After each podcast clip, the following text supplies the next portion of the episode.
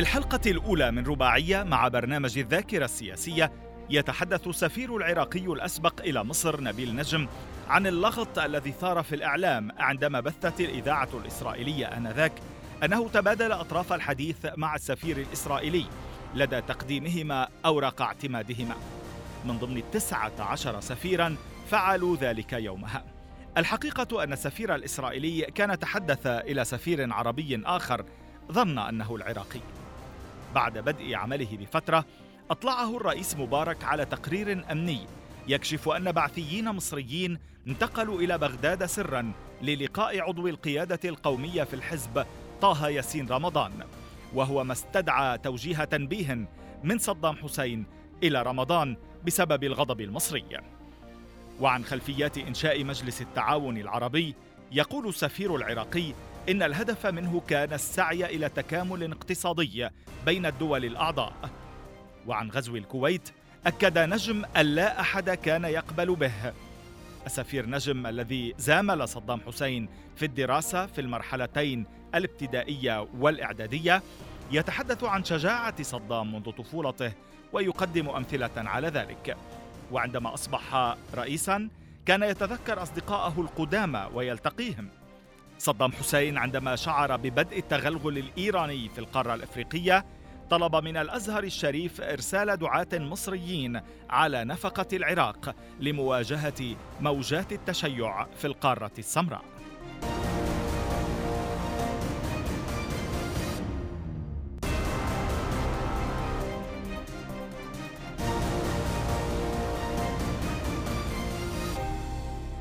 أهلا بكم معنا سعد سفير. أهلا وسهلا أخ طاهر. أهلا وسهلا. سأبدأ معكم مباشرة بتعيينكم سفيرا للعراق في مصر في سبتمبر من عام 88 لأهمية المرحلة ولدقتها. ولكن نبدأ ب يعني ما يمكن أو بحادثة يمكن أن ينطبق عليها القول. أول دخوله شمعة طوله لما جيت على مصر شو اللي صار؟ وليش إسرائيل كان لها علاقة بالموضوع؟ حقيقة أنا انتقلت من اليونان كنت سفير في اليونان إلى القاهرة. وقدمت إلى القاهرة يوم 10 سبتمبر. وكان هنالك 19 سفير ينتظرون. تقديم أوراق اعتمادهم. مم. وأثناء زيارة الرئيس مبارك لبغداد قبل ذلك بأسبوع طلب من رئيس الديوان زكريا عزمي انه حال وصولي يتم تقديم أوراق اعتماد جميع السفراء. تمام. فكنت 19 سفير. وكانت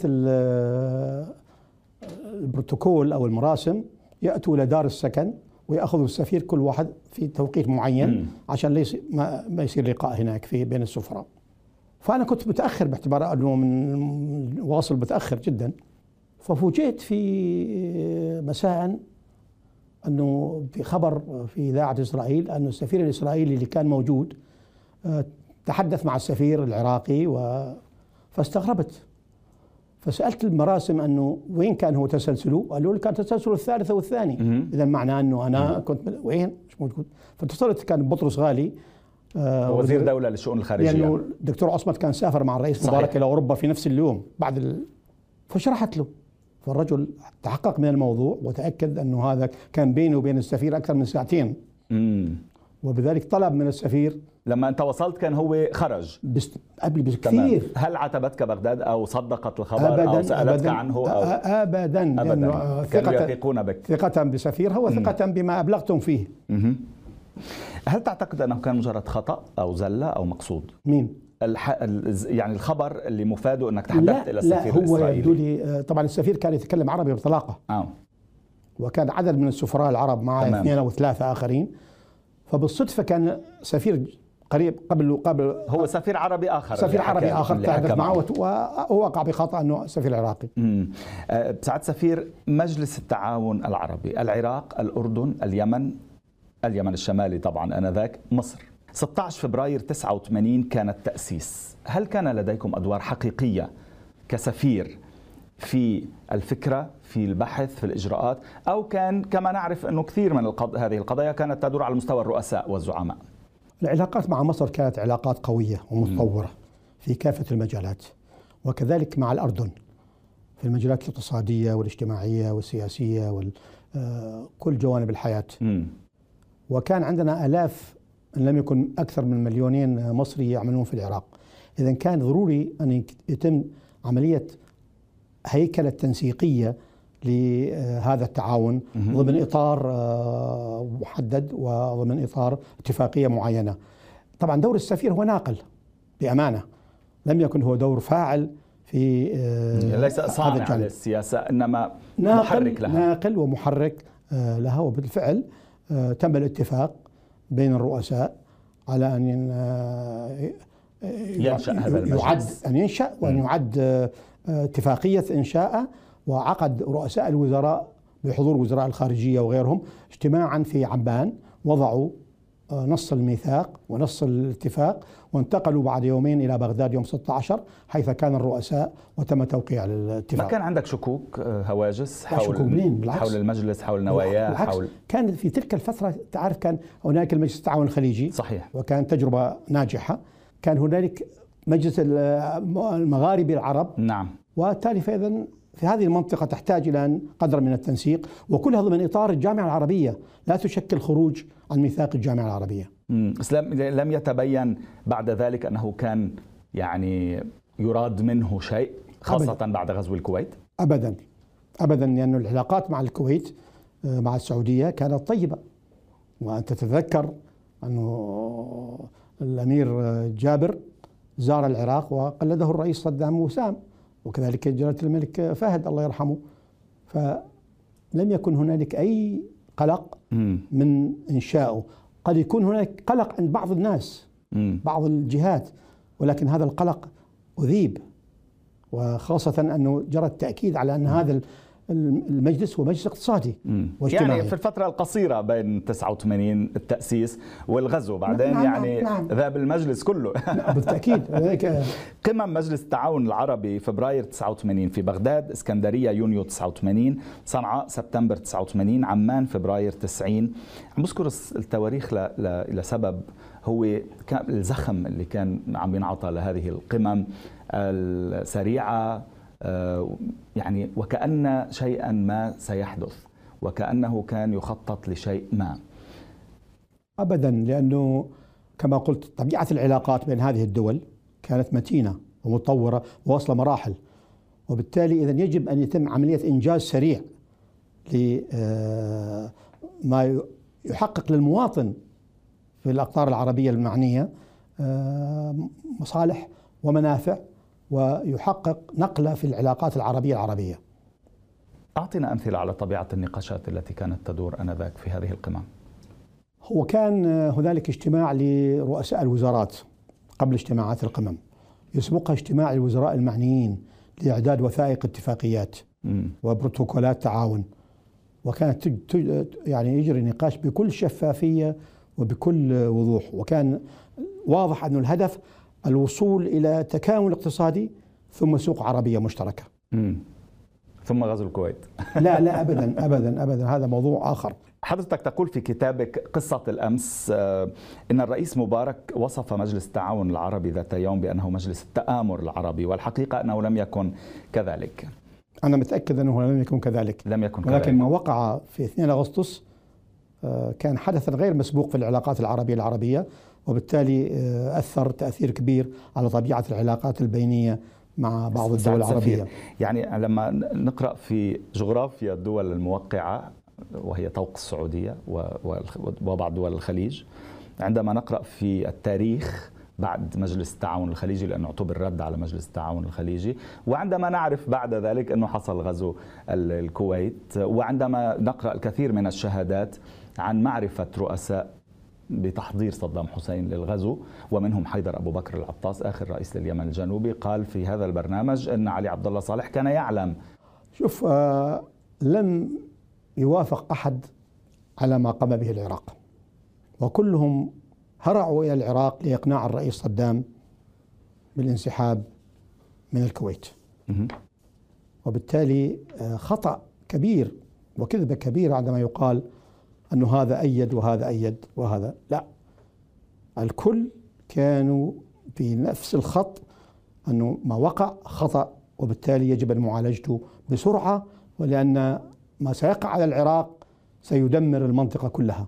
بس ما الذي كان يمنع من الإدانة الرسمية العلنية الواضحة لغزو الكويت من قبل صدام حسين؟ لا الأردن فعل ذلك ولا اليمن.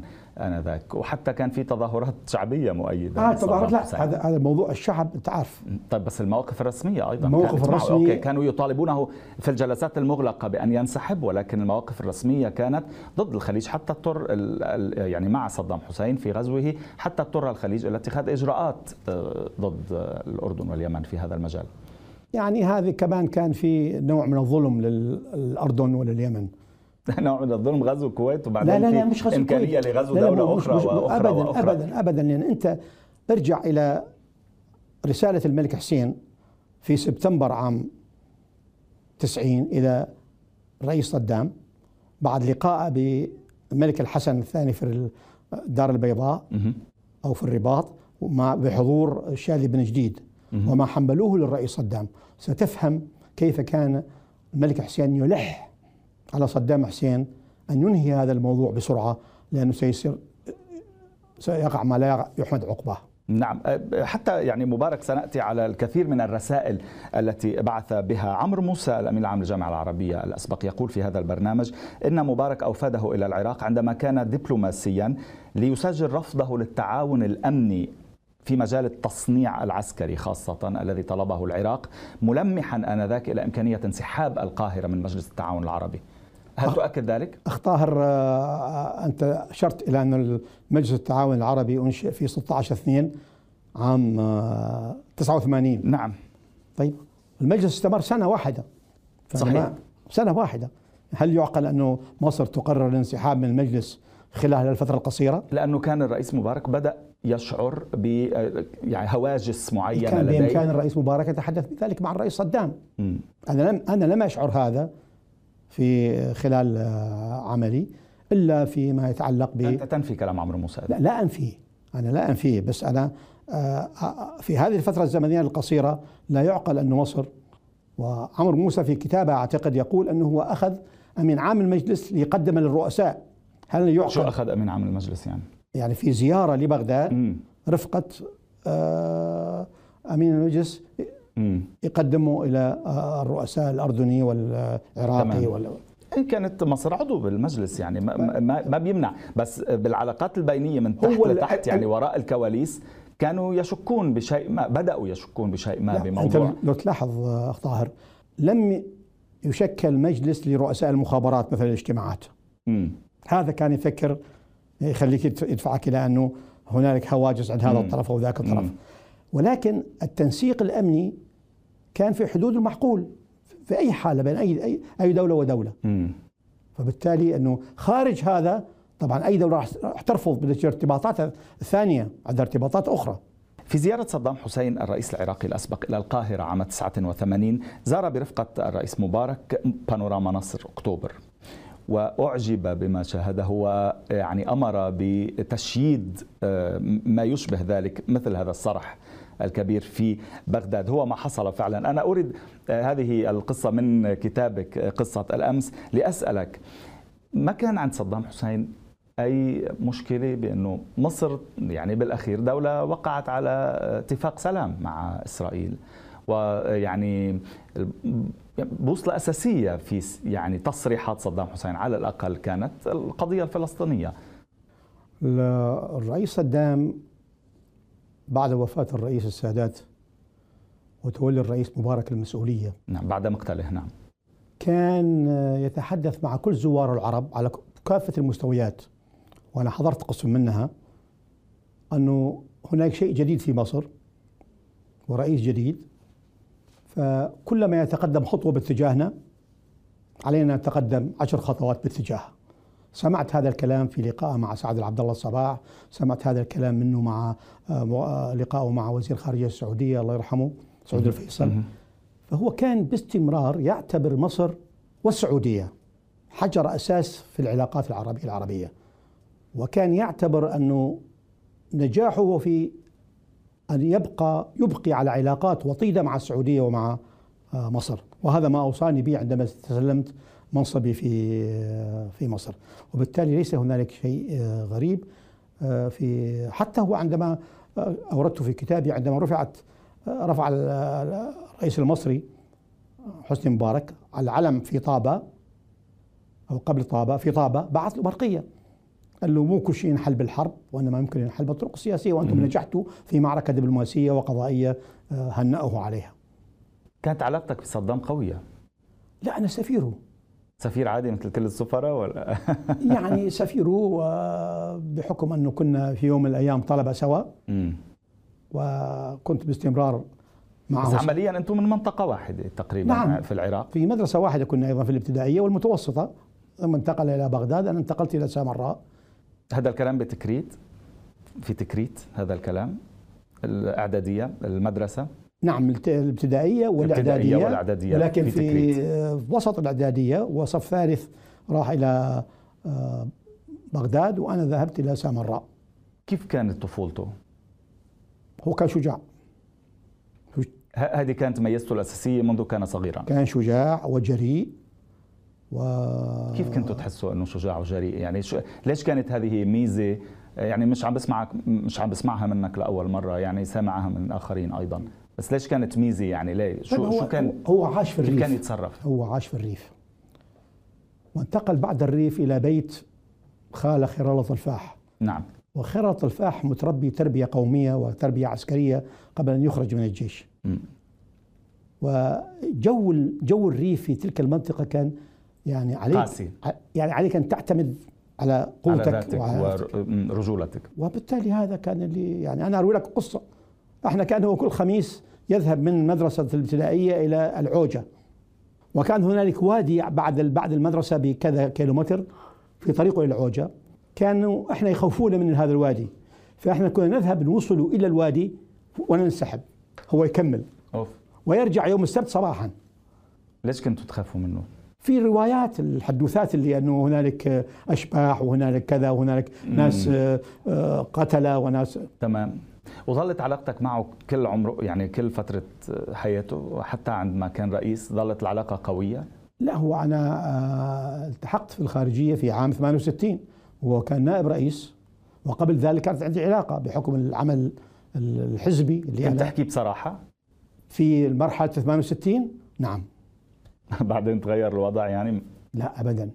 مم. ابدا كيف صرت يعني تعاطيك معه؟ شوف الرئيس صدام يعني فكرة عنه خاطئة.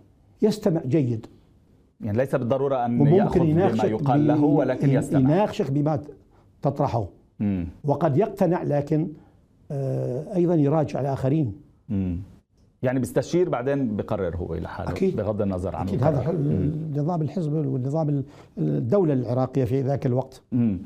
صحيح صدام حسين كان يسألك عن أصدقائه القدامى عندما يزور القاهرة؟ قبل ما يزور القاهرة. قبل. كان يعني آه، يتمنى أن نشوفهم يتمنى كذا. دعا قسم منهم إلى العراق. وناس فسطاط فلاحين يعني أكثر شيء إحنا عندما جاءنا زيارة إلى القاهرة عام آه، 72 آه، هو راح إلى المنطقة اللي كان ساكن فيها يفتش عن البواب. بواب العمارة اللي كان ساكن فيها العمارة وأنا ذكرتها في الكتاب. في الدقي. في الدقي. وعندما لم يجده آه، طلب من الجهات اللي معاه الأمنية أنه يجيبوه أخذوا عنوانه من الناس الموجودين.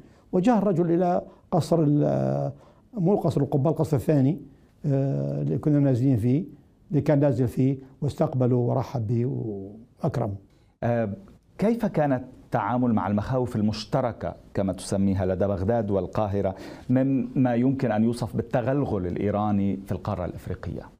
كيف شهدت على ذلك؟ أعطنا أمثلة.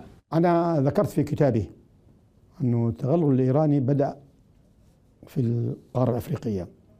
وبتكليف من الخارجية العراقية طبعا من الحكومة العراقية آه، جرى التنسيق مع الحكومة المصرية أن يقوم رئيس الدائرة الأفريقية في الخارجية العراقية بزيارة القاهرة واجتمعنا ثلاث اجتماعات في الخارجية وفي الأزهر مهم. وتم الاتفاق على وضع خطة لمواجهة هذا أساسها إرسال كثير من الدعاة.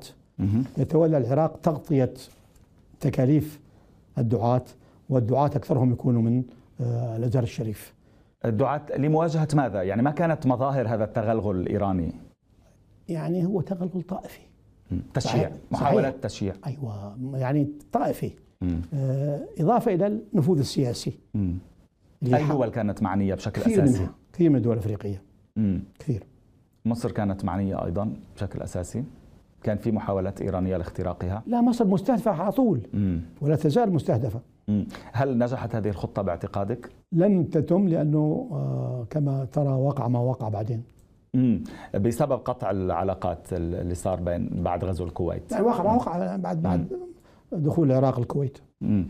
آه، امتعاض الرئيس مبارك من بعض الأداء الحزبي العراقي البعثي ليس على مستوى الرئاسة وإنما يعني على مستوى المؤسسة ك- ككل، كيف حصل وأن يعني حضرتك استدعيت لهذا السبب لهذا الغرض إلى القصر الرئاسي المصري، شو كانت القصة؟ أنا تحدثت عن ذلك في كتابي بالتفصيل مم. الرئيس صدام عندما قام مجلس التعاون العربي أصدر أمر بصفته أمين عام الحزب أنه لا يكون هنالك أي مسؤول عراقي مسؤول على أي تنظيمات في الوطن العربي. وبالذات في دول مجلس التعاون العربي. ولكن يبدو لي كان هنالك آه، تجاوز من أحد آه، أعضاء القيادة القومية آه، أثبت طه ياسين رمضان. الله يسير رمضان نعم. من خلال استدعائي. والرئيس مبارك حقيقة استدعاني. وأطلعني على التقرير المرفوع من المخابرات المصرية قرأته بالكامل. وكيف ذهب بعض المصريين إلى العراق عن بطرق بطرق من أكثر من دولة؟ هذا ثقة منه يعني أن يدعك تقرا التقرير كاملا. طبعا طبعا. ما- ما كان مضطر قال لي يعني. أنت تصرف. وحتى معلش أذكر نفصل أكثر شو بيقول تقرير المخابرات؟ أنه فلان وفلان وفلان وفلان وفلان ذهبوا إلى العراق. واحد عن طريق قبرص الثاني عن طريق تركيا الواحد عن طريق اليونان. واجتمعوا هناك كانوا أكثر من واحد طبعا أكثر من ثلاثة أربعة. وهم مصريين. وهم مصريين. واجتمعوا هناك. واجتمعوا هناك بحدث آه، بحث وضع التنظيم آه، في مصر. كان وسافروا عبر دول أخرى للتمويه يعني. وجاور أيضا عن الدول الأخرى وكان آه، هذا الموضوع يعني أقلق الرئيس صدام جدا. كان كان زعلان أقلق- مبارك ولا كان يعني أقلق- دمث معك لطيف لا؟ دمث جدا وتحدث بأمور أخرى. قال لو كان هنالك بعثي يحكم مصر حاليا لن تكون العلاقات بيني وبين الرئيس صدام كما هي. امم أكيد. اخذا قياسا على سوريا يعني؟ ما فيش عارف. يعني قد هو يعني هذا ما أدري. آه، سعد سفير آه، تقول في كتابك صفحة 206 إنك شعرت بالإرباك حيال هذا الموضوع. لماذا؟ آه، بالإرباك من الناحية العراقية مش المصرية لأنه كيف أبلغ هذا الموضوع لبغداد؟ اولا أنا أقدر طه ياسين رمضان كمناضل وكقائد وكمسؤول كبير في لا الدولة تريد أن تورطه يعني ولا أريد أن أفاجئ راسا القيادة العراقية والرئيس صدام بكذا فبعثت برقية موجزة وبعثت بعدين رسالة مطولة مم. بتفاصيل ما دار مع الرئيس آه، مبارك ويبدو أن الرئيس صدام أخذ أكشن أو أخذ رد فعل. وشكل لجنة تحقيقية مع المرحوم طه ياسين رمضان وجرى تنبيهه وتغيير المسؤولية مم. آه، هل يعقل أنه يكون طه ياسين رمضان تصرف في موضوع كهذا آه، من آه، عندياته يعني كما يقال بدون أن يبلغ الرئيس؟ سوء فهم سوء تقدير يعني هو بس بالنسبة صار في لجنة تحقيق فعلا يعني اخذ الموضوع نعم، حجمه نعم، نعم. إلى هذا الحد كانت برئاسة ال- آه، الأستاذ عزت إبراهيم الله يرحمه. كنت تنزعج من هكذا تصرفات تؤذي لك العلاقة التي تحاول أكيد أن أكيد تعمرها بين أكيد- البلدين أكيد طبعا أكيد طبعا. هي عامرة كانت. أي. هي كانت عامرة. يعني تزيد. عليها يعني. فتجيني صدمة مثل هذا هذا التصرف. تمام. نتابع في بداية الحلقة المقبلة سعد سفير. شكرا لوجودك معنا مجددا.